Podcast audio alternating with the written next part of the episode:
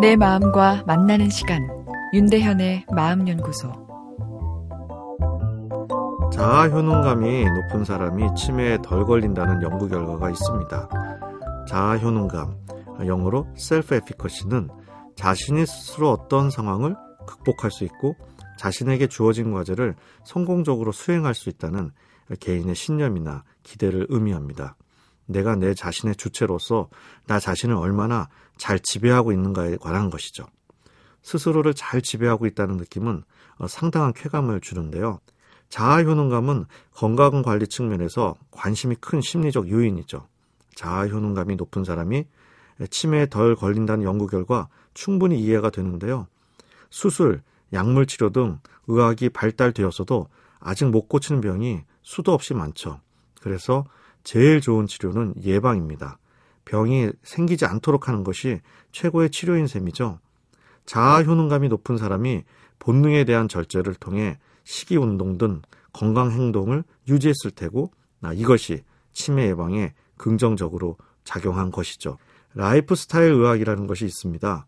운동, 식이, 스트레스 관리 같은 비약물적인 요법으로 병을 예방하고 관리하는 분야를 이야기하는 건데요.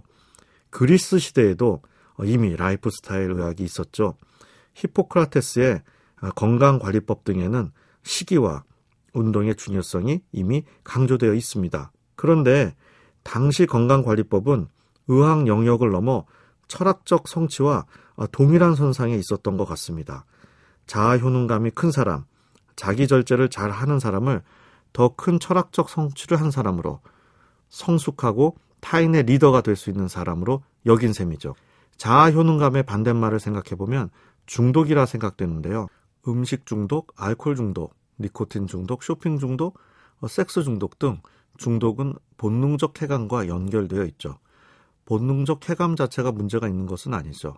내가 주체적으로 그 본능을 절제하지 못할 때 도덕적, 법률적 문제를 넘어 내 몸과 마음을 해치게 됩니다. 더 나아가 내성이 생겨 쾌감마저 제대로 느끼지 못하게 되죠. 적절한 절제는 본능적 쾌감의 예민도를 유지하기 위해서도 역설적으로 꼭 필요한 요소입니다. 중독을 힘으로 통제를 하려고 하면 더 깊이 늪에 빠지기 쉽습니다. 본능은 강한 힘이기 때문이죠.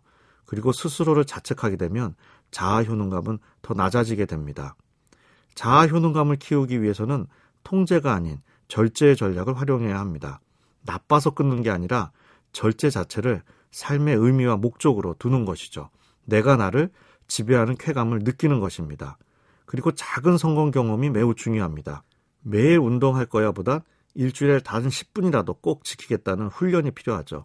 절제의 능력은 타고난 것이 아닌 훈련으로 얻어지는 것입니다. 윤대현의 마음연구소, 지금까지 정신건강의학과 전문의 윤대현이었습니다.